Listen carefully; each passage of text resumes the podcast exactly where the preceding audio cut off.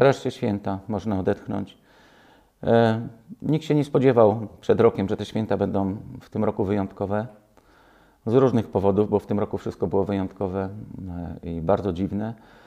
Ale wreszcie możemy spotkać się nie online e, w swoich rodzinach, tylko naprawdę przy stole wigilijnym.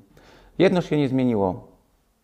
Świętujemy narodziny tego, od którego dnia przyjścia na świat zaczęliśmy liczyć lata nowej ery.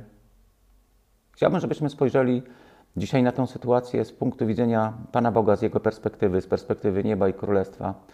Zobaczcie, święty Łukasz, mm, notując e, ten fakt narodzenia Jezusa, umieścił go w takim konkretnym historycznym kontekście.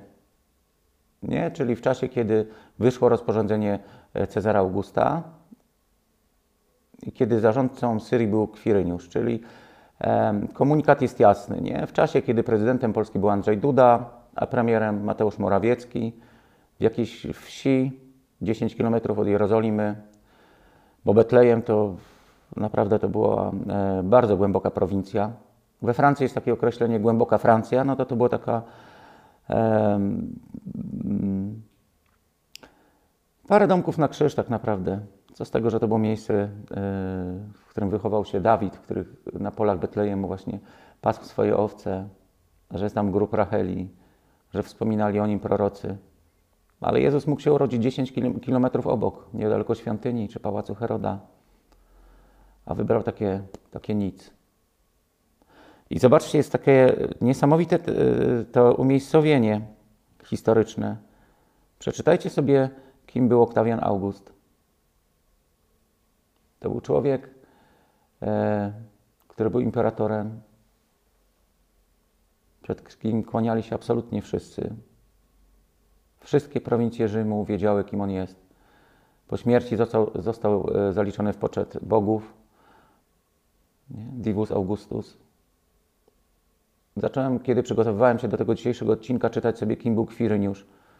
To był e, żołnierz Człowiek, który dowodził legionami rzymskimi, który szedł jak burza, miał mnóstwo e, pokonanych, yy, znaczy szedł jak burza, po prostu pokonywał wrogów za wrogami. I w końcu został tym wielkorządcą Syrii. Wszyscy wiedzieli, kim on jest. I nagle w Betlejem rodzi się niemowlę. Nic nie mówi, może tam płacze, gaworzy. Kto by, patrząc na to, wówczas wiedział, że od narodzin tego niemowlęta będziemy liczyli lata nowej ery.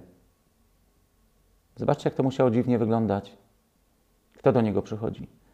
Najpierw pasterze, o których Talmud pisze, że nie mogą nawet łożyć na najświętsze miejsce Izraela, czyli na świątynię, bo są zupełnie ludźmi z marginesu. Przecież e, jest w momencie, kiedy prorok chciał e, koronować jednego, z, namaścić jego, e, jednego z jego synów na, na króla, powiedział: Mam tylko siedmiu, a o Dawidzie, o którym zapomniał, powiedział, jest jeszcze jeden, ale on pasie owce. A to właśnie pasterze jako pierwsi przychodzą do Jezusa, do nowonarodzonego. Ten nowonarodzony w swoim rodowodzie wymienia trzy kobiety, które były oskarżone albo przyłapane na prostytucji. Chcielibyście naprawdę takie kobiety wymieniać w swoim rodowodzie?